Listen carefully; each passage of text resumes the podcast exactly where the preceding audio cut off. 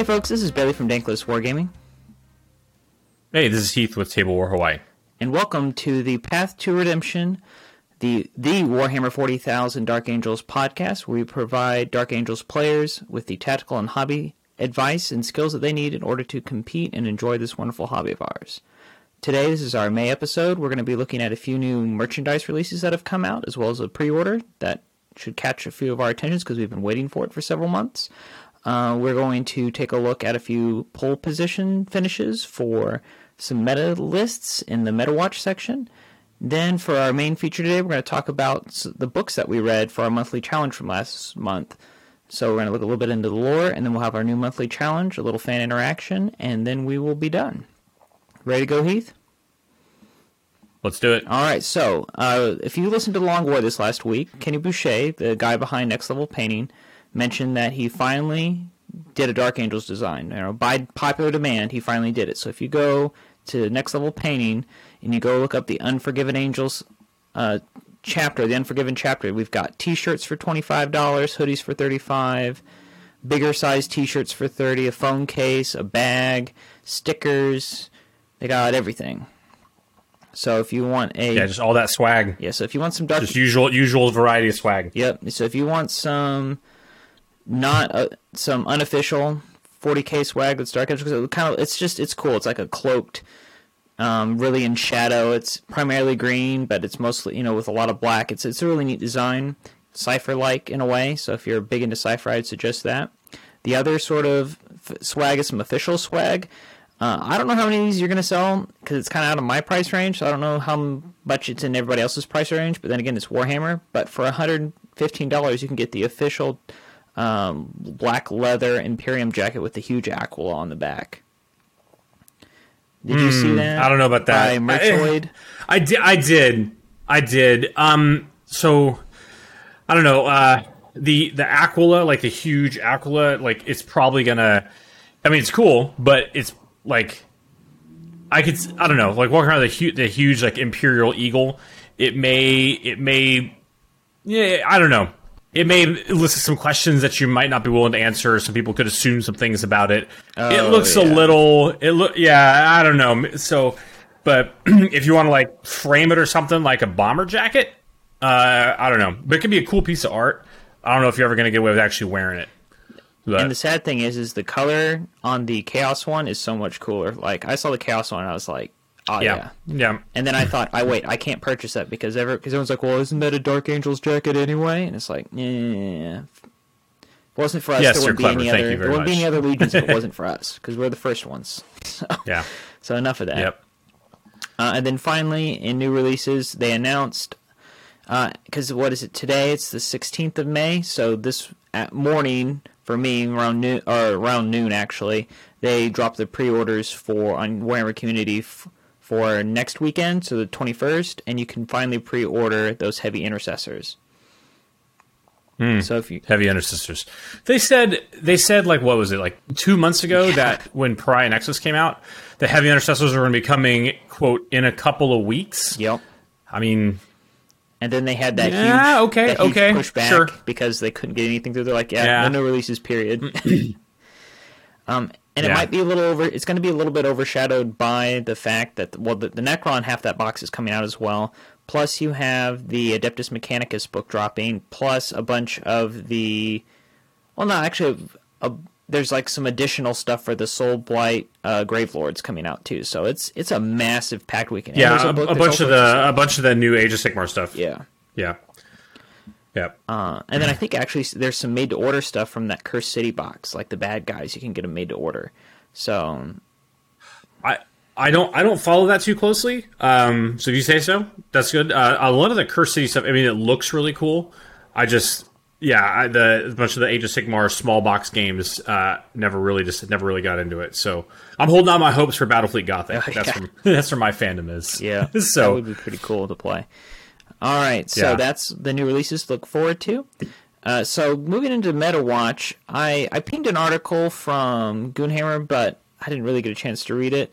Uh, but it was just sort of good, and they do a lot of stats. So if you want like some like hard stats on competitive play, like people playing certain armies against certain armies, mirror matches, not mirror matches, as well as they do a lot of like secondary work, like which secondaries got picked based on some of the apps. Uh, so you can go take a look at that real quick if you if um, if you're at home. That's their their May 2021 40k meta review. So I, I really like Goonhammer um, for those kinds of things. Uh, and but looking at lists, all right, May 24th there were a couple of tournaments the in that weekend, and there were some placing Dark Angels lists that weekend. There were two third place. One was Kyle McCord uh, at the Wooden Spoon GT, and he was actually running an, an, Imperial Soup list that included some Dark Angels. So if I let's see, let me click on this here, take a look at it. Because let's see, it had AdMech guys, it had Astra Militarum guys, and then it had Lazarus, some Blade Guard veterans, and a Redemptor. Two Redemptors. And a Landspeeder. Lazarus is an interesting choice. Lazarus is an interesting choice. And I think we talked about this a few months ago. Says like, you know, Lazarus, when you just look at him in a Dark Angels list, like what he does as like a you know the the fifth company captain, it's not that impressive. But when I I think we said that hey, if we get into an environment where you're where there's a much larger um, mortal wound output yeah. threat, which the which the Dark Eldar can do, Lazarus starts to look more attractive because he gives you that just blanket bubble of five up, feel no pain against mortal wounds. So that combined with your uh, with your blade guard veterans, yeah, and he is still a captain, and he's not bad at close combat. Yeah. So just finish some more. That's interesting. That's an interesting choice. Yeah, that's an interesting choice. Yep, I liked I liked that one. So he went four and one, got third place. Uh, then you have Dylan Grant at the Olympus Games GT. He also got third place, uh, also with a four and one score. And let's see what he had. He was running. He had the Outrider detachment with the Apothecary Captain on bike, uh, the attack bike squad with the multi meltas, bike squad with two melta guns in it, and a combi melta. Yikes! oh man, lots of lots of lots of meltas, lots of meltas. Wait, does he have yeah. two outriders? He has two outrider detachments. That is really cool. Oh, but the second one is not. Oh no, never mind. It was a Vanguard. I'm. It was the break in the pages is funny. So it was a Vanguard, and then he has Big E, uh, Interrogator Chaplain. Oh, he and it's the Slaplin because he's got the chainsword, Teeth of Terra, Paragon of the Chapter, the Jump Pack. So he's it's that Chaplain, and then Yep, that little guy. Then a big Terminator, Deathwing Terminator squad with the Storm Shields, Thunderhammers, and Lightning Claws. And then a smaller squad with Strong Bolters and Power Fists. And but there's a guy in there with Lightning Claws. It, I just think Lightning Claws they just add so much flexibility to your Terminator squad because I found when you run guys with just the Power Fists or the Thunderhammer and Storm Shield, they get swarmed by anything. Boys, you know, big blob of witches, gaunts, then all of a sudden they're just like useless. yeah there's they're super it's super efficient because you know you're hitting on threes and then you know you can uh if they charge you all of a sudden you're hitting on twos because you're dark angel and if you got a captain nearby you're rerolling the ones and then those lightning claws each remember each individual lightning claw gives you plus one attack yeah. so a pair of lightning claws is plus two attacks so a a terminator with a pair of lightning claws you charge him he gets five attacks that's going to hit on twos because he didn't move and reroll wounds. And it is a it's a real real tough proposition for for a lot of people to hand to look to look at. So the yeah um so that that's a, a fairly like you know kind of what we've seen the dark angels kind of coalesce into is this you know these big really hard to kill bricks of deathwing terminators yep. and a lot of mobility from the ravenwing but as we talked about last month, the Dark Eldar, which are the new hotness in the scene, are yeah. ideally suited to kill you know space marines, especially Terminators, because they just overwhelm you with attacks. So we're gonna have to, and, and, we're gonna have to, you know, see how the meta is shifting. Because once again, right now everyone is kitted up to deal with ter- Terminators and and Space Marines, specifically Dark Angel ones, and that type of loadout does not do you a lot of good when you're looking at you know ravening hordes of witches. So uh, I I think that you know once everyone kind of you know figures out what that's going on, you know then we should see the Dark Eldar win rate start to come down a little bit. I mean I hope because um, right now it's not. There's they got a lot going for them. Uh, it's not super balanced. So, but as we start to kind of figure out what the what the tactics and the techniques are, and everyone starts teching for teching for Drukhari instead of you know the Space Marines, then maybe things will start to balance out a little bit more. Well, and and to sort of illustrate that point, right? The Dallas Open also happened that weekend, and that was really hyped as an event because it was the biggest event since COVID in the United States, where there were several hundred people playing. Yeah, and the top five of that tournament were all Drukhari players of some nature. Although I think Sean Nayden was running Eldari suit because Sean Nayden. Uh, but because Sean Nayden, yeah. But that's you know that was it, and then you don't find a Dark Angels player until you go back to 29th place. And when I looked, I don't remember seeing anybody else in like the top 50. Uh, and this guy was going went five and three. His name was Sam Smith. Uh, I believe you have. Yeah, I got list. his. Yeah, I got his list right here. So he ran uh, two detachments. So first attachment's an Outrider. The HQ is a Talon Master with the Rites of War and Arbiter's Gaze, yep. which we've all seen that one. That's a real good combination. Three squads of three attack bikes with with multi meltas, mm-hmm. uh, and then a bike squad. Uh, the sergeant has a combi plas, and two of the bikers have special weapons that are plasma guns. So it's three bikes, three bikes all with plasma. Uh, and then another bike squad. Uh, the sergeant has a stormbolter, and two bikers have chainswords. And then another bike squad, stormbolter on the sergeant, and the two bikers have chainswords.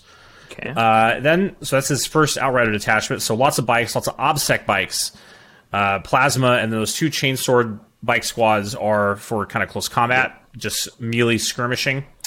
We all know what those multi melted attack bike squads yeah. do. So the the Vanguard detachment is the second detachment. So this one is interesting because so he has a captain on a bike, which is a Ravenwing guy, but it's a captain, so he's can also be given the inner circle keyword. Uh, and he has the he has teeth of Terra, so it's oh, okay, yeah, not the not like the Slaplin, but yeah, the the you know that's still a pretty good you know pretty good close combat punch that can move things around and get that real one's aura into a lot of places.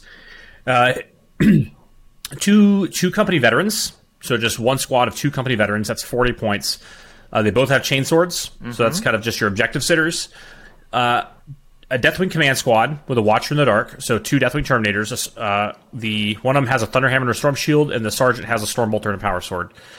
So that's two Deathwing Terminators to sit on objective. Uh, two, and then a Deathwing Terminator squad, again with a Watcher in the Dark. So you've got two Thunderhammer Storm Shields, uh, and then the rest are Power Fist Storm Bolters. And then you've got a Ravenwing Apothecary with a Black Knight bike, and he's the Chief Apothecary Selfless Healer. We all know what that does. So and then here's the interesting part. The last unit is an Inceptor squad. Ooh. So five Inceptors. Oh yes. So this actually this actually breaks the Deathwing Vanguard detachment, so he doesn't get OBSEC on those Deathwing Terminators. Mm. That's that's. A but I guess that's okay. That's fine. So it's an interesting choice because one, you're basically, you know, you can still form the de- the the Vanguard attachment that way, but you're the only thing you're giving up is because you don't have all of the units with either the inner circle or the Deathwing keyword. Uh, because the Inceptor squad doesn't have either of those, you're giving up the OBSEC that you would get on the Terminators. But you know the command squad doesn't actually get right. the OBSEC; it's just the actual that one five man squad Deathwing Terminators. So not a huge deal. I, this is just a, a, a lean choice. Or he's trying to, you know, he wants that, you know, that big brick hammer of overcharged yeah. plasma with weapons of the Dark Age, and you put it in here, and you're good to go, right? So all the stuff is going to kind of sit in the backfield or be a big brick and you put in the middle of the board that is going to be hard to shift, and that five man Inceptor squad that you keep in reserve that can drop in and do plasma and put plasma places that you need plasma uh, I'm I really like this unit. I've used it myself a lot over the last couple editions, um, especially because he's got a captain on a bike, and that captain on the bike has the Ravenwing keyword, so you can full throttle that guy to get his aura anywhere you need it to be. And so if you can drop these Inceptors in within range of that guy's aura, so they're going to be real on ones to hit, and then you can overcharge their plasma, and that is 10 D3 plasma shots Oh which, yeah. uh, each one of those D3s has blast, so it'll clear hordes. Mm-hmm. Uh, it will clear, you know, if you and you if you split it up right, you could do a pretty good number on clearing some vehicles. So a bunch of those. Uh, I haven't I haven't sat down and run the math now that I'm thinking about it on how many Drukhari Raiders I could blow up with one of these things. But I'd probably say if you point one one one of them at each one, um, you're probably not going to kill it. So you might you, you could probably kill two, maybe three if you're lucky, if you overcharge and uh, and go weapons of the Dark Age. So each one of those plasma hits does three damage. And you and you want to Hmm. make sure that you have that captain over there too, because mathematically, at some point you're going to have to, especially Yeah. if you roll max shots, you're going to mathematically roll a one. So you need to have your captain over there to help. Oh yeah, yeah, yeah, for sure, for sure, for sure. Um, and so like, there's a lot of stuff you can do with that squad. You can once again two CP to you know kick their damage output up by another thirty percent, which is fantastic. You can also, if you really want to get it done, you can spend two CP to make uh, them count as standing still when they drop in. So that way they get plus one to hit. So now they're hitting on twos, rerolling ones. You know, with strength eight, AP four plasma. Oh, yeah. Uh, that's gonna be yeah. And if you can drop them in next to that Talon Master as well, they're also gonna be rerolling, rerolling the ones on that. So um, I could see, yeah, I could see some, I could see some stuff there if you can get that that captain on a bike. Depends on how your how your first turn is going to go and what you think you need to do. Or I mean, you could honestly, again, depending on the terrain, depending on the deployment, um, there is an argument for deploying these things on the board because they do have a pretty decent threat range. Yeah, they move so really they can move. I think I think Like 10, 10, yeah. inches for inceptors. They move ten. 10 inch 10 inch move um, plus your plus your 18 inch range on those plasma those plasma guns so yeah um And they're and they're Interesting uh, list. I assault, could right, s- so that when they come in, they're going to be They are assault, get the yeah. AP, and God forbid they get charged, you can Yes. stay in tactical and shoot them in Yeah. close combat. yes yes yeah and they because they don't have the deathwing keyword they they will benefit from your uh from your oh it's not grim resolve what is the the, of the name of your second death fi- oh it's Lion? yeah the fire the fire discipline yeah, Yeah, sons of the fire lion the fire the discipline you can shoot yeah. them in combat yeah so um Inter- interesting squad. Uh, there's a lot of stuff you can do with Inceptors. You could spend CP to make them, you know, take an action and shoot. Uh, once again, this this is gonna be a very CP intensive army uh, because lots of well, actually, now that I'm thinking about it, now that I'm thinking about it, like, so I'm looking at this list. Okay, so I've got multi meltas. You know, he doesn't have a chapter master. He doesn't have Sam. He doesn't have Azrael. So if you want to re-roll hits against something, the only way he can do that is that Talon Master is a land speeder. You can spend two CP for his target, the tar- targeting guidance, so that lands, you know, triggering off a Ravenwing land speeder, the entire army, regardless of core, will be able to re-roll hits against something that's within 18 inches, that, the target that you designate. So that can be important. Um, I don't know. Once again, two CP is steep, but if there's a big alpha unit, like I don't know, someone brings a Stompa or something, Yeah. um, or, or one of those, yeah, Or Imperial Knights for some Then reason. that would- someone actually plays or an imperial army. or an imperial knight. Yeah, well, I don't, I don't know if I don't know if this is going to you know work into an imperial knight, um, because I think you're going to need more than more than 18 multi shots to kill an imperial knight, but. Uh, it's, it's also interesting that he chose to do plasma on one of the attack, uh, one of the bike squads, and not more Melta um, or flamers. When I whenever I run this that type of squad, I usually run three flamers in it Oh yeah, just because it I think having a crowd control a crowd control you know methodology that auto hits is pretty is good, but I don't know. So it's an interesting list. Uh, I can see why Drukhari would be an issue for it though, because they're going to be able to overwhelm the Deathwing and they're going to outspeed you know outspeed and be able to isolate all the Ravenwing units. yeah.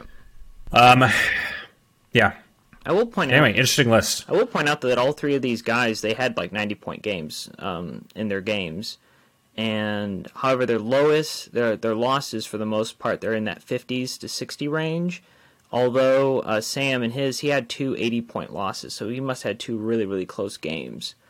So he was really close to Yeah, yeah, an 84 and an 71. 80. Yeah, his last game was a was a 55, and I would like I'd like to interested to see who that last uh, that last matchup was against that he only scored 55 points. But Yeah, and then one of the games he won, I could probably figure out how to look at that, And one game he but- lost, he scored 84. So like he actually won games with less points Yeah. than what he lost by. So that tells me that that game, those losses were really close. Yeah. Yeah. Okay. Well, and then finally, All right. So yeah. Um. but finally, some good news. There's like, hey, some good news. May 8th, Red River GT, we have an unbeaten 5 and 0 Dark Angels list that had three perfect games in terms of points. 300 point games. perfect games. Ooh. Yeah. Ooh. That's spicy. That's he got spicy. bet, like his closest game, he scored 68. That was his first game he won, and then he went 100, 100, 100, and then 93. Like he just got better. wow. Wow. Right. Yeah. That's and good. So this list, That's real good. what's what we got in this one, um, and this is Thomas Oops. Ogden. He's rocking the Outrider Vanguard detachment. So that just seems to be the thing. Everybody's got an Outrider and then a Vanguard. There's no Green Wing to be seen. No no intercessors anywhere. So he's got the Talon Master with Arbiter's Gaze, the Chaplain or Primaris Chaplain on bike, Master of Sanctity, the Apothecary. Then he has the full. Let's see here. One, two, three, one, two, three, one, two, three, nine attack bikes with multi meltas, and then he has a bike squad with an attack bike with a multi melta in it, and then two land speeder vengeances. So he's he figured out he, he remembered that like you can put an attack bike in the bike squad, so he's sneaking in extra ones. Yep. I like that. I've I've I'm I'm a fan of that. It was also because it gives you um it gives you a, a bit more ablative wounds for the bikes. Because you know you that those they have four wounds each, and then if you're apothecaries, they're gonna hey boop hey what's up I got a I got an attack bike back. so Yep.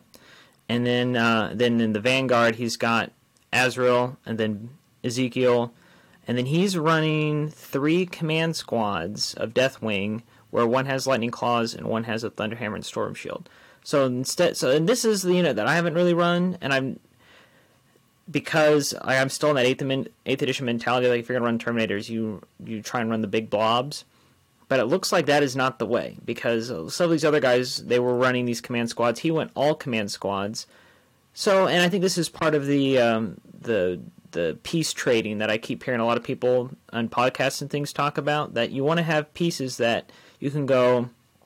All right, you can kill this 80 point squad of Terminators, but this 80 squad point of Terminators is going to kill more than 80 points of you because you have that lightning claw. Yeah, they're gonna trade those up, yeah. Attacks. Then there's a guy with a thunderhammer, so that squad could kill a tank. That squad could kill other heavy infantry. That squad can kill light infantry. It can kill just about anything at once, and it's only 80 points. It deep strikes. It sits on an objective. Uh, and but they're still Deathwing Terminators, so you just can't ignore them. You just can't go over there with something small and like plink it because it's not going to die, right? You just can't go. Here's my las guns from my one squad of infantry. They're going to go over there and shoot them. It's like, yeah, well, I'm in cover and I have a storm shield, so I have a one up save against your. I don't care how many. it'd be a zero up save, zero up save. Yeah. yeah. Oh gosh. So yeah, even even your even your minus one bolters, I'm still getting a two up save on. Even your minus two whatever's, Yeah. you know, your your yeah. Um. So I so the the concept of trade, you know, did it get its points back? Uh, yeah, I think is a bit of a trap. Um, it is definitely appropriate in a lot of places to you know for a unit to not get its points back in because points aren't the only resource you have to consider. Right. You know, once the game is in play, you know you can trade points for battle for for battlefield position or objectives. You know, I will absolutely you know sacrifice a unit and not get its points back if that means I score my primary that turn and you don't. So um, you can so, but these three 80 point guys, I see them because once again they're very small. It's two. It's two guys, um, and they don't have. They're command squads, so they don't have obsec. But they're gonna. They're. I think that they're gonna sit on your objectives, um, or maybe even you put two of them on another on one objective, and it's enough that you can't really just throw some some trash fire at them because they're they're Deathwing Terminators um, you're going to have to, and it's going to take a you know a concerted effort to shift that. So because that's you know six wounds with a zero up armor save and a four up invul save that has permanent transhuman. So once again, a couple squads of witches will take care of it for you, but it's gonna be it's gonna be something you have to think about. So well, and I'd also point out that there are no transports for any of the characters, and these guys' character screen. because they're bodyguards. Yeah, they and they they they do the super the super lookout, sir. Yeah, So- interesting that this guy has those land speeder vengeances. You know, that was the thing that you and I had kind of said. Well, maybe the two D three plasma shots isn't quite reliable enough, but he's got two of them. So, what do you think the objective, the, the idea behind that is? If you like it, run two. Like if it's unreliable, Yeah, redundancy. One, run the second one, and it'll clean up whatever the first one doesn't kill. And I mean, it's fast. It's got more toughness, more wounds. Uh, the speeder, it's it's faster. You can do the stratagem off of them because they're a land speeder. Uh, you can Yeah, that yeah, provides yeah. the plasma in the list that otherwise only has plasma on Azrael. So we're the one guy we're, are, we're looking at Sam's list, and he had the Inceptors because it's like, well, you just your Dark Angels, you just can't not have plasma.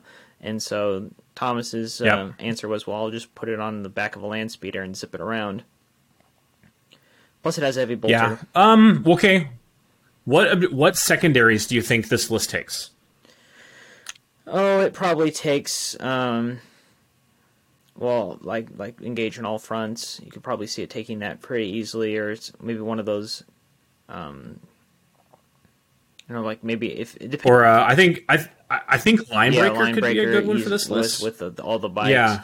Um, I could see it if you have these if Yeah. you have these smaller Terminator squads at Deep Strike that have the small um you know, they don't take up all that space. They have the small footprints. That's what I was looking for. Then you just drop them in a corner somewhere and go, "All right, repair a teleport homer for me."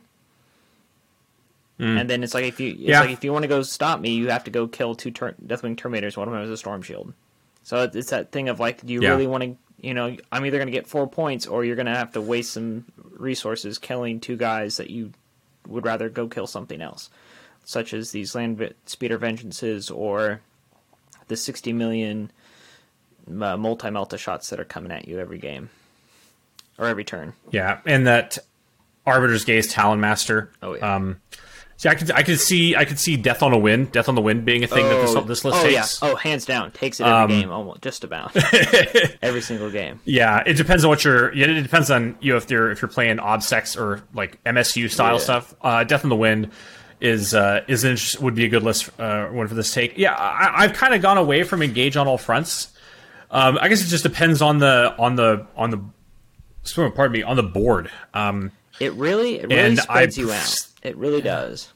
It does. It does. And I, I like if I get a Dawn of War style deployment, like what we used to call Dawn of War back in Eighth Edition, you know, the the standard like you know long edge to long edge. I think Linebreaker is actually kind of a better choice. So, but that's just me. Um, all right. Anything else to say about this list? I think it's I think it's good. It's a it's very similar to the last one we talked about, except instead of those smaller bike squads, he's got these land speeders, which I would be really curious to to ask him what he what he uses those for, other than just the obvious strategy or the um, stratagem playoffs. So, hmm, interesting. All right. Well, Oh, uh, another, th- another another, th- another thing to observe here, just real quick. right. So um, he's got Azrael as the warlord in his vanguard detachment. So this thing uh, starts up. He only basically lose. He's only down one CP from his from his objectives. Uh, his detachment buys. Yep. Vice the vice the three that normally would be. So that's a good choice. Um, and Ezekiel with what did he what did he put on Ezekiel? Mind worm, engulfing fear, and mind wipe. Yeah. So engulfing fear to blow obsec, mind wipe to make you fight last. Yeah, it's I was just to see then, how he plays one of those list. is the turns off the auras, isn't it? Between Mindworm or mind. Uh, Mindworm. yeah, I think that's mind worm. Mind worm. Okay. Yeah. Well, and the other thing I'm noticing too here, um, because I do this all the time, is there aren't there isn't that third warlord trait because he's got the he's got the one on as, and then he's got the one on the apothecary, but he didn't try and push one onto the lieutenant or the chaplain. And then he has two relics because he has the reliquary, the repentant, and then the arbiter's gaze. Because that's something that I always end up doing. I end up like pushing um, the for that third warlord trait, and it's interesting to see that, that he didn't. So that because I feel like I, I always feel like I don't have enough command points, and so I've just been kind of looking at what characters can I build where they're still Yeah. strong, and I don't need to give them a warlord trait. And it looks like that chaplain doesn't. This is it. definitely it's definitely an efficiency play, and I, I agree. Like you know, well, I tend to say, okay, well, how can I make this dude as killy as possible? And you end up with you know hero of the chapter, paragon of the chapter, layered on top of them, and it's like, you know what? Like I'm, you know, I'm I'm 120 or 140 points and two CP deep into this guy, maybe three if I put a relic on Yeah. him. Do you really need it? And and that's that's what you get from just playing the army, playing the reps Yeah. is you know like how efficient like how killy does this guy need to be and that two one or two cp could make the difference someplace else later in the game so Oh yeah, definitely, and that's sort of So, where, yeah. where I'm I'm having to find those inefficiencies in my playstyle as well. Because yeah, I don't trust myself with yeah with a guy that I put all that CP and resource and relics and warlord traits into, and it's like, and then I go him out, he does his thing, and then he dies, and I'm like, oh well, there went all my there went my toy. i will discuss that i will discuss that later in the show that happened to me so all right shall we shall we move on Yep, we can, we can. So we're gonna move the monthly challenge up uh, a slot this month because we're going to kind of talk about the lore a little bit in our main segment. Uh, because our challenge for this month was to read a Dark Angels book, which uh, before the show, Heath and I were talking about having motivation. I was really I was earlier this week. I was like, you know what? I am. I just I don't like this book. I'm not going to finish it. I'm just going to let Heath win this month. And then uh, I, I got my second COVID shot, and I was kind of down for the count for a few days. And I was like, you know what? I'm just going to plow through it. And I, I, I'm not a quitter. The Lion would not accept quitting. The Emperor does not accept quitting. So I'm going to continue to read this book, and I'm glad I did because it, it actually picked up in the end. So I, I got my book read. That's good. You get your book read, Heath? Uh, Yes. yeah. So yes i did so I read uh, The Purging of Caldulus, uh, or Caldulus. Oh, let's see if I can get no glare there, right? And I didn't realize, like, there's very obviously an orc. Kadillus? Yeah, well. There's obvi- very obviously an orc on the front of this, but I didn't notice that when I bought. it. I just saw the dark or the Dark Angels guy, and it was like, okay. And then I opened the book, and the main bad guy's Ghazghkull, and I'm like, oh, this book's got orcs in it. These are the best to read because I just love reading the fake Cockney accents. I think that's the best, one of the best things you can do in 40k. I know it really annoys some people, but it's like, no, like, this is my favorite part of the of the hobby is listening to orcs uh, talk to each other. So I was really hyped about that. Um, it's the it's Gav Thorpe's book where it, in his timeline, because we were talking about that last month. Uh, it's it's what comes first, and you can tell that this is a fairly early story in a way in the timeline. Uh, it's it's post heresy, but it's it's early because Bial is the main overall commander, uh, or Be- Belial, Belial, or whatever. The guy that ends up being Belial, Belial, yeah. yeah. He's only the third company commander. He's not first company commander yet. So he so that tells you sort of where he is. He hasn't quite earned that status yet. Uh, and he ended up being a key character for me for actually liking the book because when I'm reading it at first, there's it. It was it was really bolter worship. I felt at first like it was so much the the combat, um, the way he described combat. And I'm trying to not be mean because I'm I'm not a, a professional writer. Although I've tried to submit a few things for Black Library in the past for like their monthly their contests and things.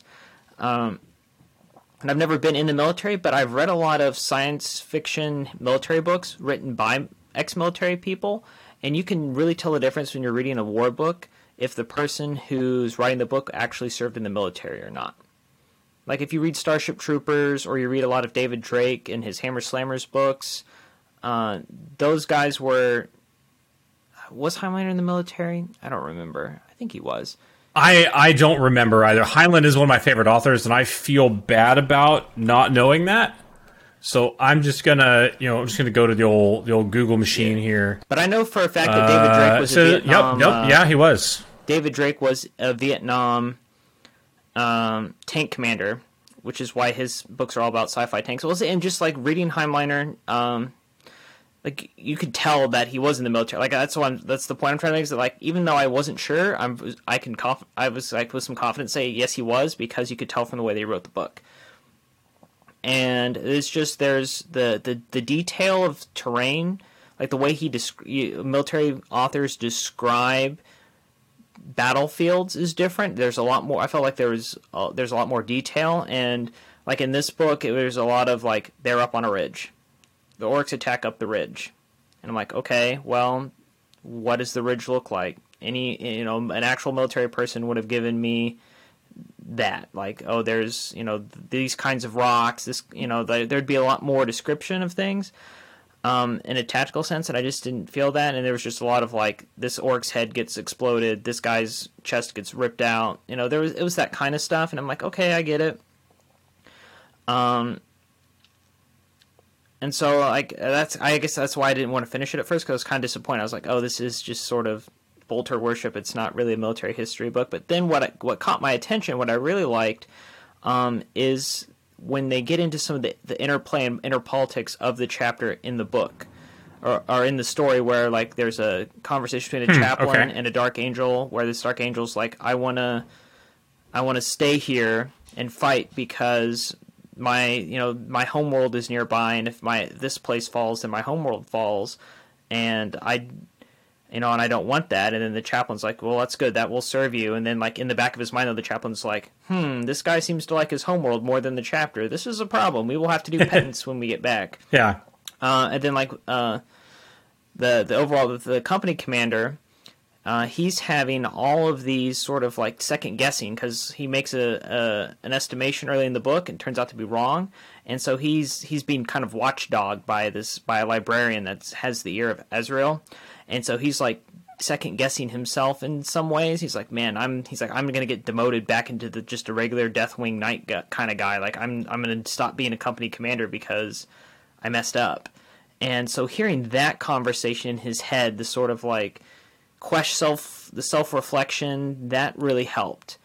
Um, because I just the That is that is good. Yeah, you want to hear that. You want to hear the characters be humanized Yeah. As, as much as you can humanize, you know, a, a, a transhuman death machine. Yeah. Um, but it's hard. It's hard to access characters, and like you, like you're, I guess you found out, like make you care about them, Right. Unless they have some sort of humanity that you can latch onto. and that's at the beginning that that was kind of the problem, but that's also because the main one of the main characters is a chaplain, and so like chaplains, I mean they don't really have that much yeah, they have no, they, they have no emotion. they're, yeah, they're, yeah, they're, um, they're, they're completely pure in the eyes of the emperor. They're so, profe- and they're Dark Angels ones, so they're interrogators, so they're like professional torturers. So like their sense of humanity is like completely yeah. gone. there's, there's not there. they give absolutely zero f's. Now the uh, So- the one main character in here is um, the Scout Veteran Sergeant uh, Naaman or Naaman. Oh wow. Uh, so Yeah. this is where you Yeah, find we out haven't- who he, like, is, he- he, who yeah. he is and, and why he's important. And I actually I think I have one of those models like hidden somewhere in my collection from like back in the day. I I think I do as well. Yeah, he was a named character in the third edition codexes. Yeah. And I don't think he made it into the fourth edition one. Maybe I, I could be wrong. It's been it's been a minute.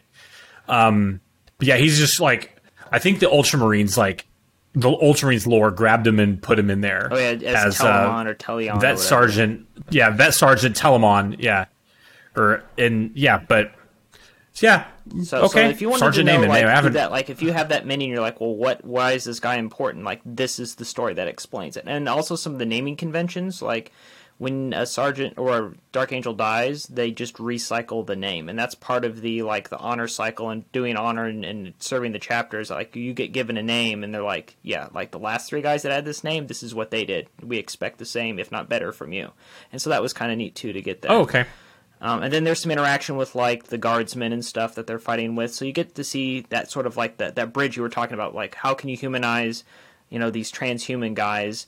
Because like one of them just one of the space marines just starts going in. He's like, why would we give? He's like the one round of my bolter ammunition co- takes more time to make than your entire las gun. Why would we give it to a coward like you? And you're just like, he's like, you get your hmm. las gun because you're bad. I get my bolter because I'm good. Deal with it. I was like, oh, get him. Though there is there is an interesting perspective to look at there from if you- if you look at the the logistics of of you know warfare in the 41st millennium is like yeah like the amount of resources it would take to actually bring a chapter of space marines to battle like every single one of their of their you know rounds of ammunition is basically a rocket propelled grenade Yeah. right which is the equivalent would be hundreds of dollars um and so yeah, so that, that's why that's why you don't see Space Marines just going to do everything because it's it's expensive. You know, they you don't have the resources for it. It's it's tough to consider or imagine the the you know the Imperium of Man as a resource constrained um, machine, Right. but but it is. It- it- it is, yeah. If, you want to, and if that's if that's your thing about like what like large scale warfare in for the 41st million look like, but and not just like oh hey here's titans and stuff on the battlefield, like what you actually ex- what you would actually consider as considering warfare in a larger scale. Yeah. You know, like you know this say you know amateurs discuss tactics, uh, professionals discuss logistics. Yeah. Right. So go read Forge World books, like some of the older Forge World, you know, big ones from back when uh, Alan Bligh was was running the show. They read like military history textbooks, uh, and like like for the one that comes to mind is the Siege of Vraks. The Siege of Vraks is an excellent, an excellent set of uh, set of compendiums. Um, and they talk about like, okay, we give ourselves ten years. We can, you know, we have ten years to put down this rebellion. After that, you know, we we don't have the after the resources to spend on this conflict anymore. We so they budgeted ten years of attention from the Imperial Guard and X amount of attention from the Adeptus Astartes. So Yeah, and, and you get and you get some of that because there's like they have to they start running out of resources at one point, so they have to they start detailing like how they had to take stuff out of the tanks and pass it out to everybody else, and so you get some of that sort of the desperateness in it. Uh, that was also really nice. Um, but I guess overall, like I went from at first being kind of disappointed and like mm, I don't really like this to at the end I was like, all right, it was all right. It was a Dark Angels book. I got a there. There are a couple good one-liners. There are a couple things where you're like, ah, yes, uh, this makes me happy because I I also I approve of this Dark Angels message and philosophy and whatnot. So there are a couple nice little things in there. But that's like with any 40k book, you you don't read them because I feel because like they're all like these just like these fantastic. They're not Lord of the Rings. But when you read them, hmm. like there's a couple lines in every book that you're just like, yes, this this is what it means to be Dark Angels, and that's why I read this book was because I wanted to read this one sentence because that's the thing that made me feel it. yeah. You want you want that good one liner, yeah. So the question I have the question I have for you about this: How deeply or does it feature the fallen? None at all. No, um, None. Interesting. There, well, Interesting. It, it there is there are some references to them. I guess that's I now I actually think of it. There are some references because the one guy's like where they're talking about the home world, and the guy's like, well, if you start down, you know, if you let this little seed of doubt in, it starts you down the path. And then there's one point where somebody kind of says. Oh, you know, and then kind of gives uh, the co- company commander the eye, the eyes, and he's just like, Hmm, yes, exactly. We don't want to go down the, the path of the fallen because they're it's the librarian and the company commander talking, so they they're in the inner circle, and so they just kind of, you know, because there's other people around, so they just can't say it, so they just kind of look at each other like, you know what I'm they talking can about? they can yeah, they can sh- yeah yeah, they do that thing. they share the and, eyes and yeah that's about all there is about the fallen No. that we they talk about. It's a good. So one of the things that I actually find a little disagreeable about a lot of the Dark Angels fiction is how heavily it all features the Fallen, and I, and I know that's like the it's like the core kind of mystery and the core struggle of the chapter, but. I I I don't like it when it all comes back to that. It's like, oh, and there's a fallen behind them the whole time. Yeah. Oh, it's like, God, can we can we like that's good. Like it's I sure we need to talk about that, but can we do something that doesn't always come back to that? Um, I want to see them featured like as the chapter, you know, doing what the chapter does instead of just being this being all this one dimensional obsessive hunt for the fallen. And I understand that you know the you know by saying those words I've spoken heresy and the chaplains are on their way to re-educate me, but Well, and I guess that's hey, that's my where, uh, opinion. I'm sticking to it. where the core to this book is is that the orcs have invaded a world that is the staging world for them to go to a different world in the system to recruit from like a death world where everybody's like just you know they're jungle Okay. cavemen and so there's the, there's no place to like re there's no imperial it's not an imperial world where they can like go in and refuel their boats so like this is the closest imperial world where they can go and restock their boats and then go to this other world to recruit from and so the fact that the orcs have attacked this resupply outpost, it's threatening an important uh, recruitment world, and that's why the Dark Angels are there. yeah. And that's kind of eh, going back to the Okay. logistics and the bigger picture. Like, that, why does this battle matter? Well, we can't recruit these soldiers if this world falls, and that's that's Yeah. why it's important. it, it denies us access to this area of space, which is once again the the Imperium of Man is basically a extractive tributary empire, which is all about pulling resources out of various other places of space and pulling them either into the core of the Imperium or you know just to, to fund and, and continue to fuel their wars. So denying them the ability to gather resources is that's like the only like you know say the name of the emperor with you know with with reverence in your mouth and render unto render unto the imperium that which is the imperium's um, other than that you do what you want to do man Yep. That, and that's where and and yep, that's that's basically it. So uh, you were reading Luther, right? yeah i read luther um, i didn't get a hard copy because i don't do that these days but but there you go Okay. So, uh, interesting book. This is so it's got the Horus Heresy badge on it, but it is it starts in the heresy clearly because it starts with with you know Luther, um, and it goes on until the modern forty first millennium. Oh. So this book is interesting because it's told from the perspective of Luther. Okay. Luther is it alternates between a like a third person kind of limited perspective uh, and a first person and a first person perspective. That pers- perspective being Luther's.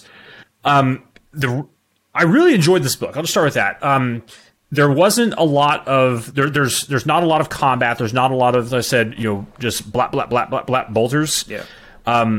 this really tells the story of what life was like on old Caliban. And it's not really like the discovery of the lion. They do have that, and like what, the, like how the lion integrated into the order on the on Caliban. Even though it does talk about that a little bit too. So this book starts with the kind of the you know the the old order you know being organized around Luther, and as the uh, the heresy is drawing to a close and the confrontation between Luther and the lion that devastates the planet and Luther getting captured and getting locked up in the rock and basically the story is told from the perspective of Luther telling stories in the form of parables to chapter masters of the dark angels over the course of the oh, millennia That's really cool. it is. So it's kind of like like the thing that came to my mind about it was have you ever read or heard of Aesop's fables? yeah. This is a book of Aesop's fables told from the perspective of Luther, you know, giving a parable with a meaning behind it to the other the chapter masters of the dark angels who are the only ones that know he exists. Yeah. They come down into his cell in the rock you know, like tell the watchers in the dark to spin down the stasis fields and be like, you know, like I will make you repent. Tell me where the what the fallen are doing. He's like, what do you mean the fallen? Like, he's like, I don't know what's like what's going on. Like it, he's like five thousand years have passed, and I'm in this, and you know, tell us what. And and then he tells this. You know, he's barely sane, Right. But he tells a story of his life growing up as a child in the Order on Caliban to this other to this chapter master um, and it has some relevant meaning to the thing that they're asking him for and almost inevitably because it's the it's 40k and grimdark you know he's telling it and the the ch- and the the master who's interrogating him says so you mean to tell me that this and this and what we need is to you know i'm to redouble my efforts to capture the falling? And he's like no that's not what i said at all. Like you completely missed the point of my story. Yeah. that's not like and then they ah he goes back into stasis and then there are a thousand years pass um and so you get three or four i think four um it's been a few weeks since i read the book uh like these these parables that are told you know he's trying to tell them you know illustrate a point about what life is like and what it means to be a knight of the order based on his experiences growing up as a knight in the order on Caliban. And you know how the and how the night the you know the the night houses interacted with each other how they interacted with the great beasts of the forest what the great beasts of the forest meant to them um and how he was blooded how he went out to do his uh his you know, oh god I can't remember what they call it but when he went out to do his basically his penance Right. you know to go kill a great beast and become a fully blooded knight of the order and uh just it's a really interesting book um i don't want to like and and it kind of intersperses that, which is what I thought were the most interesting parts with with with some of the scenes from you know how he started to become corrupted Right. based off his interaction with uh, with uh, Calas Typhon and Erebus in the heresy, and how he and how Luther became you know interested in demonology. Okay. and um and so it and and uh and you, you get a you get a uh well what's it called when hmm, what's that literary device when uh when someone shows up that you didn't expect them to? Like Bill Murphy or Bill Murray in Zombieland A uh, cameo. a cameo? you get a cameo. You get a you get a cameo from Corswain so Corswain you know the the first captain of the Dark Angels shows up. And while Luther has led his fleet out to basically try and put down a uprising on a planet several, you know, a couple, like maybe a subsector away, um, well, he's been commanded very specifically by the Lion to stay on Caliban and oversee the training of the recruits. And so he and there's a call for aid from the Imperium, and he goes to this place and he does this thing. And while they're there, uh, Typhus shows up in the Terminus Est with the, his fleet and asks him basically for his support in the in the uprising against the Emperor. And he and let's say it's it's interesting. Yeah, And while they're kind of negotiating, because he's not sure what he wants to do, because him so Luther met with Erebus and Typhus or Typhon at the time back in the early stages well before the beginning of the heresy when they had been corrupted. You know and Erebus was start was spreading the heresy throughout the legions. And they approached him and you know after he had been publicly rebuked by the lion and said hey you know I mean uh here's this you know here's some here's a book. Maybe you should read it. Give us a call. Tell us what you think. Um and as there's as he's trying to kind of That's like politically pick his way yeah as he's trying to pick his way through the politics of well if i support them then i'm going against myos and against the legion. But if i don't support them they're going to kill me. Yeah. so I can figure out a way out of this because he is Luther. I mean, Luther is yeah, he was overshadowed by the by the lion, but who wasn't overshadowed by the lion? Right. You know, he was the best and brightest of his generation. Uh, and then as is going down, you know, the the fleet of like Corswain's fleet shows up, and they see them with like twelve hours out their warp sign, and so he has to figure out a way to like interact with Corswain and give him his resupply while not betraying Typhon and Erebus or Typhon. Uh, and it's really it's really interesting. Yeah. Yeah, and then so I would I would highly recommend this book. Uh, it's uh, Did Gav? I don't want to go over one? it more than that because say say again. Did Ca- Gav Thorpe write that one too? It is also a Gav Thorpe book. Yes. That that's So it's a real- it's a for. real thinker. Yeah. So okay, It's a real thinker. It's a real thinker. good. You need to that's my kind of book. Yeah, um, I, I can imagine, you know, in a you you could go through these little parables and kind of really pick out what he's trying to say and what the message that he's trying to convey to the Dark Ages. And you see another, you know, kind of subtext. to This is you see over the course of ten thousand years, as the chapter like goes through their initial re- reaction to the to the fall and the splitting of the chapter, and then you know, a thousand years, two thousand years later, they're super zealous about it, and they haven't really kind of resigned themselves to that kind of long deception, the long game, and it kind of moves through time as and how the chapter changes and the attitude of the chapter masters change towards the fallen over that time span of time. And it ends basically in the eighth edition dark angels codex. Right. Where Luther is where the the rock is assaulted, and well, Well, we, maybe they maybe they forget maybe they forget to shut the door on the way out. yeah.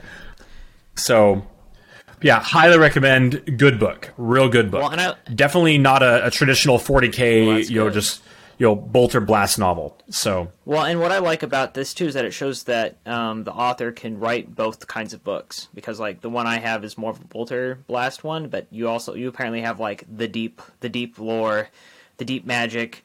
uh, and as Chronicles of Yeah. Narnia would talk about. And and what's fun is that this is like one of my favorite. Like when I get a new, like when I got that eighth edition codex and they advanced the storyline, the first thing I did was flip through the book to find out what happened with Luther. And then the ninth ed book came out. The Hmm. first thing I did was flip through the book to find out what happened with Luther.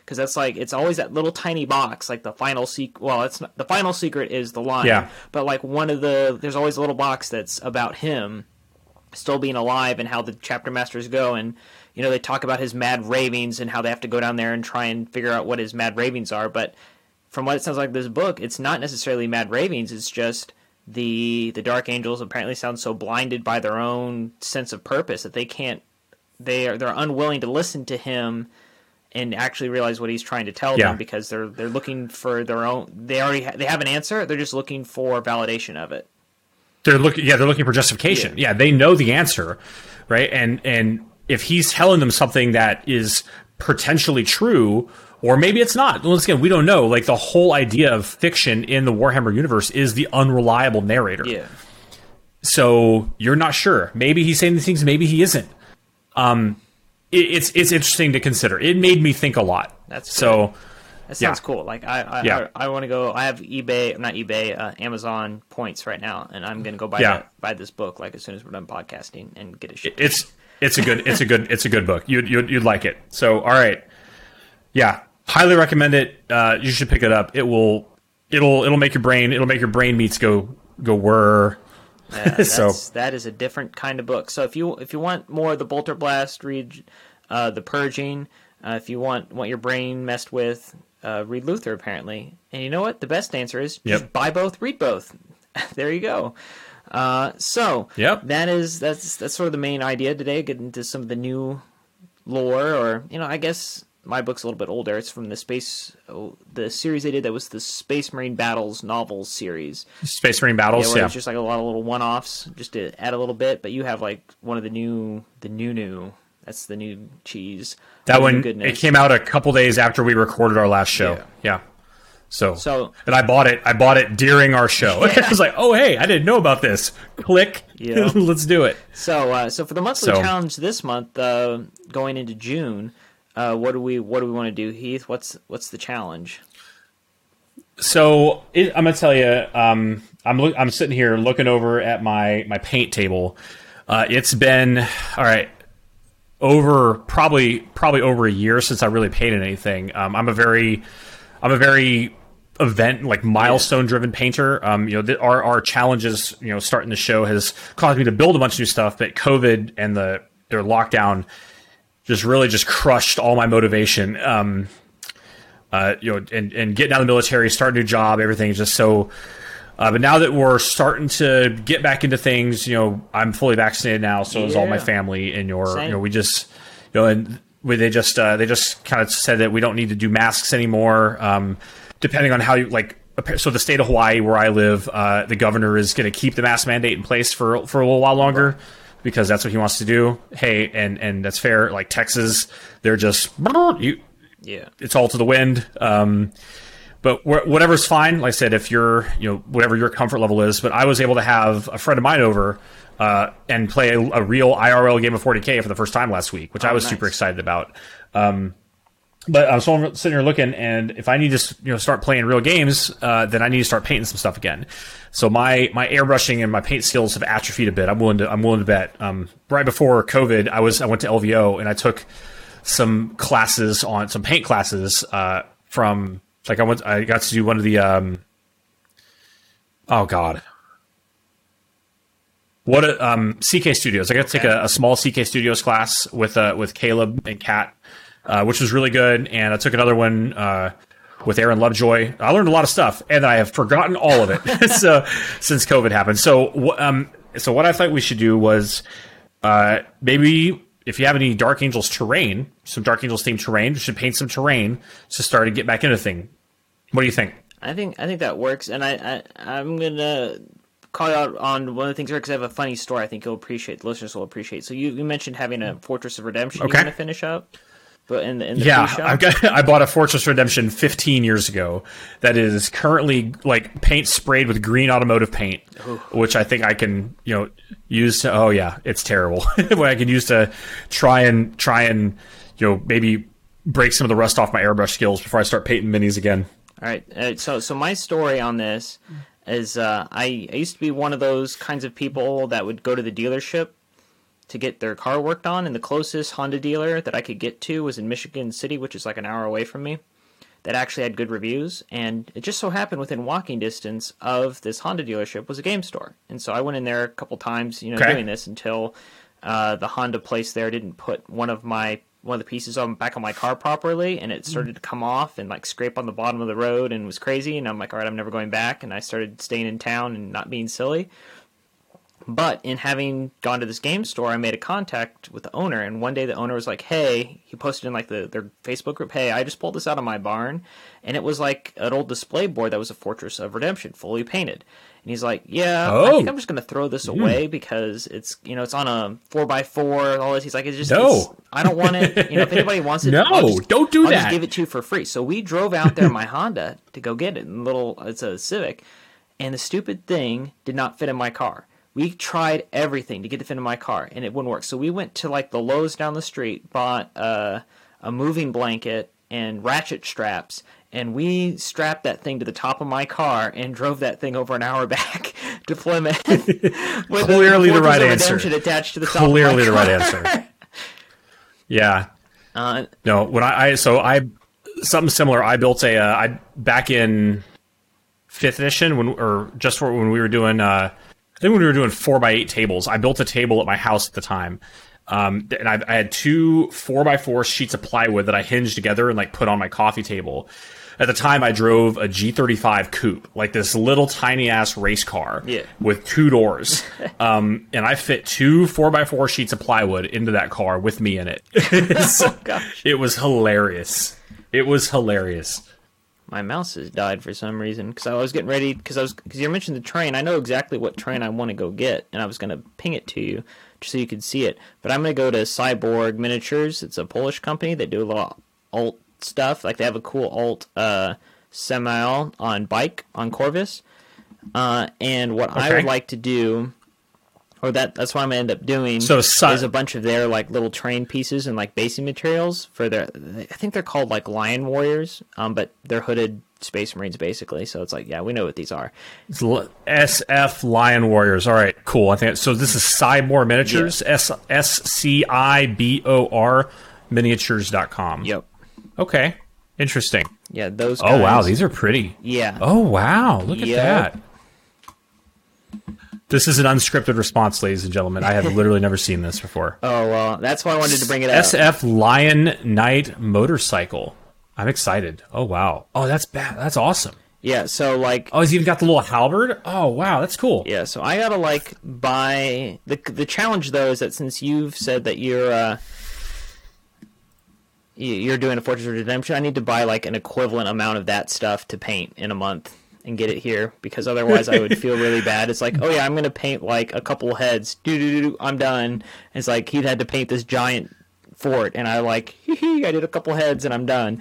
Um, no, so I'm gonna have to go all out on it uh, a little bit and get and get a bunch of that stuff because I I bought some of their dwarf stuff for my dwarf army for Fantasy Sigmar and it's gorgeous and it makes my little display cabinet I put it in really cool and so I've always wanted to get some Dark Angels ones um, and now I have an excuse to spend that money and paint that stuff. So that is an excellent challenge right. idea. Okay.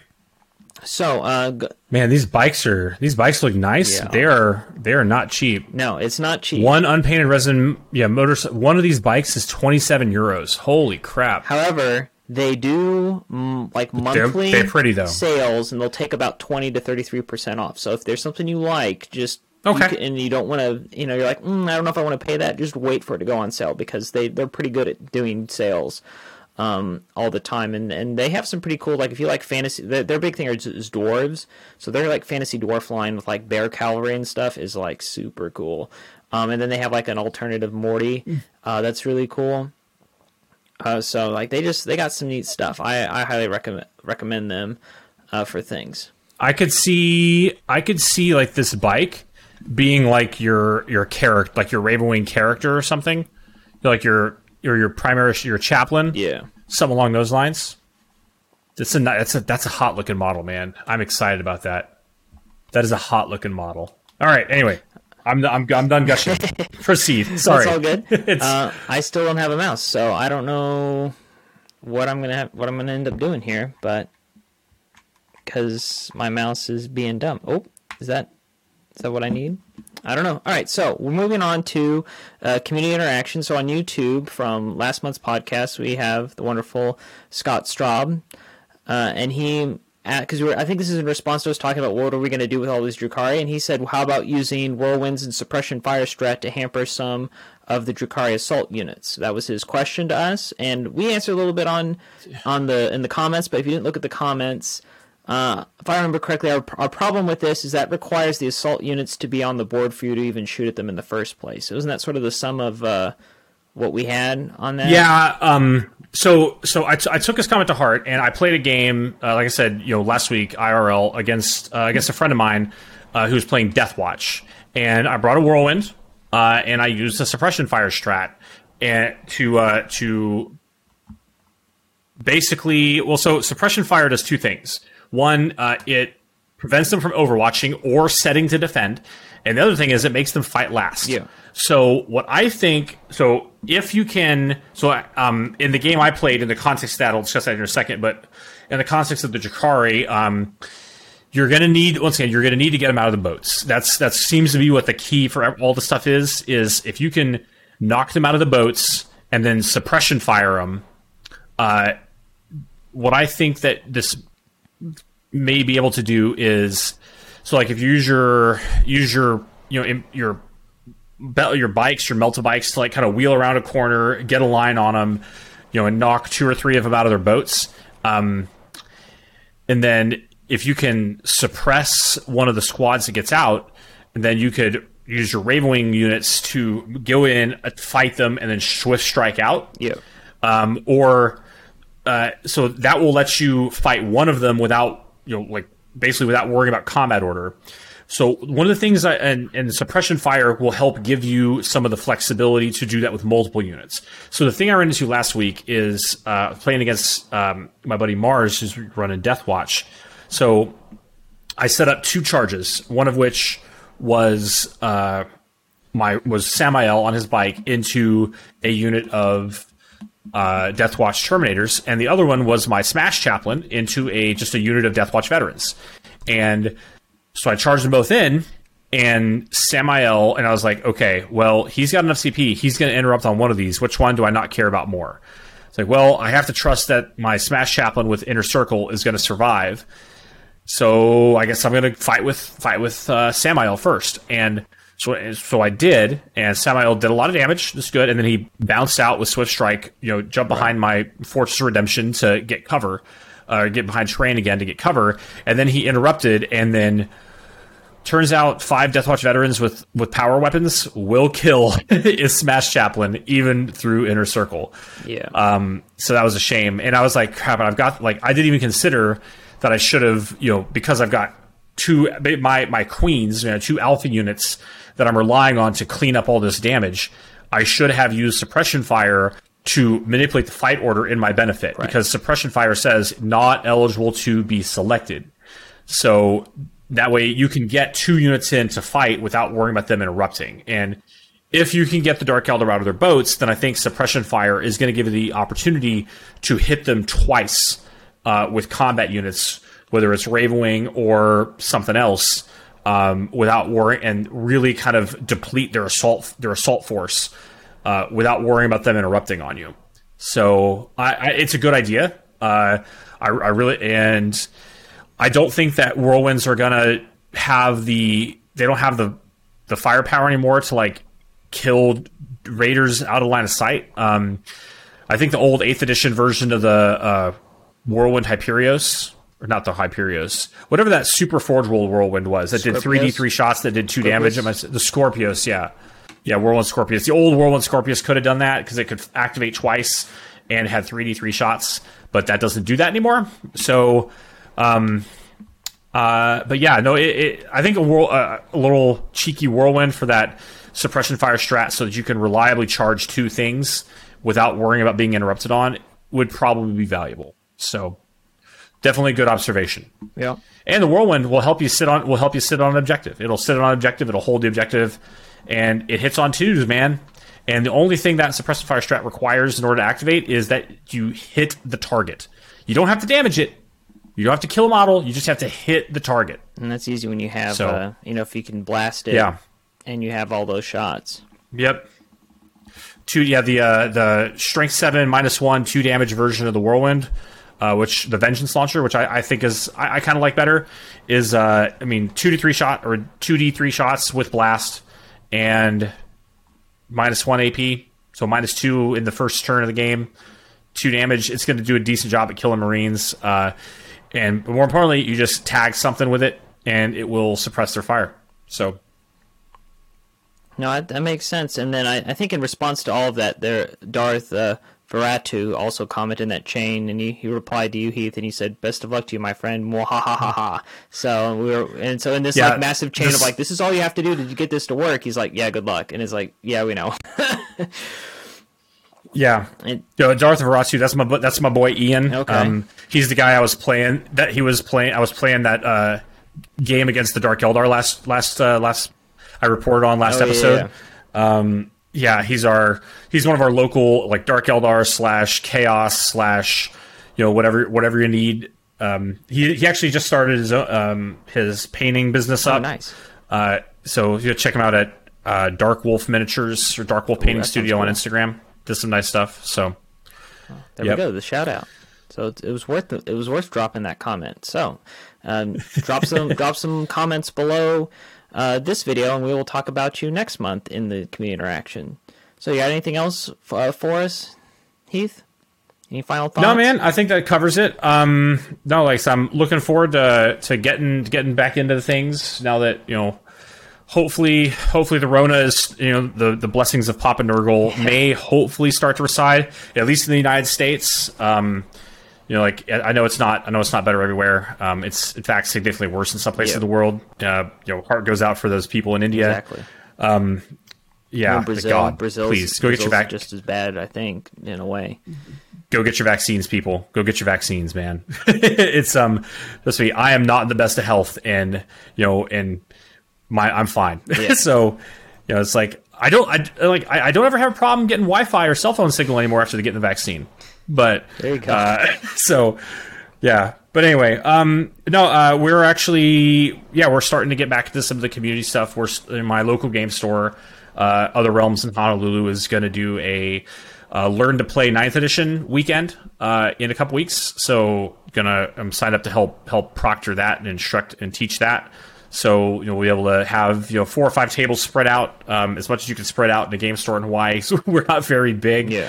But um, yeah, so it- it'll be good to get out there and like actually see people again and and start trying to interact you know in real life with with the hobby. So Yeah, no, I- I- I got my, uh, things things are looking up. vaccine in my right things arm, are looking up. so I can take my right finger, pointer finger, and when I'm at the grocery store, I can slide it through the credit card thing, and it and it pays for stuff now. Yeah, you see that Apple Pay, man. So All right. Well, thank you all for listening to this month's episode of the Path to Redemption, the Dark Angels podcast for Warhammer 40,000. Our next episode will come out in June. Please like, subscribe, and comment below so you can get into our not not just because it helps out the video, but so we can talk about what you think and have to say in our community interactions section next month. Uh, and if you listen to us on podcasts, uh, you can always comment. Um, I, we have a Facebook page, Dank Lists Wargaming. You can go there and leave comments there. Uh, and you can always leave a line on uh, the Dank Lists Wargaming website. There's a place to comment there that you can get us some feedback as well. Uh, we would also like to thank Purple Planet for the use of their music. They're a free music website that you can that I use to do the intro video, and I just wanted to start shouting them out because I realized like, hey, I have it in the show notes, but not everybody reads the show notes or the description. So I just want people to know where we get our music. And it's Purple Planet. Okay. They're excellent, wonderful uh, people. They got a wide variety, and for like doing 40k kind of stuff, they got all sorts of cool like action music uh, that I love and I use for all my videos. So definitely check them out. So until next time, I'm Bailey from Dankless Wargaming. is Heath with Table War Hawaii. Stay loyal, angels.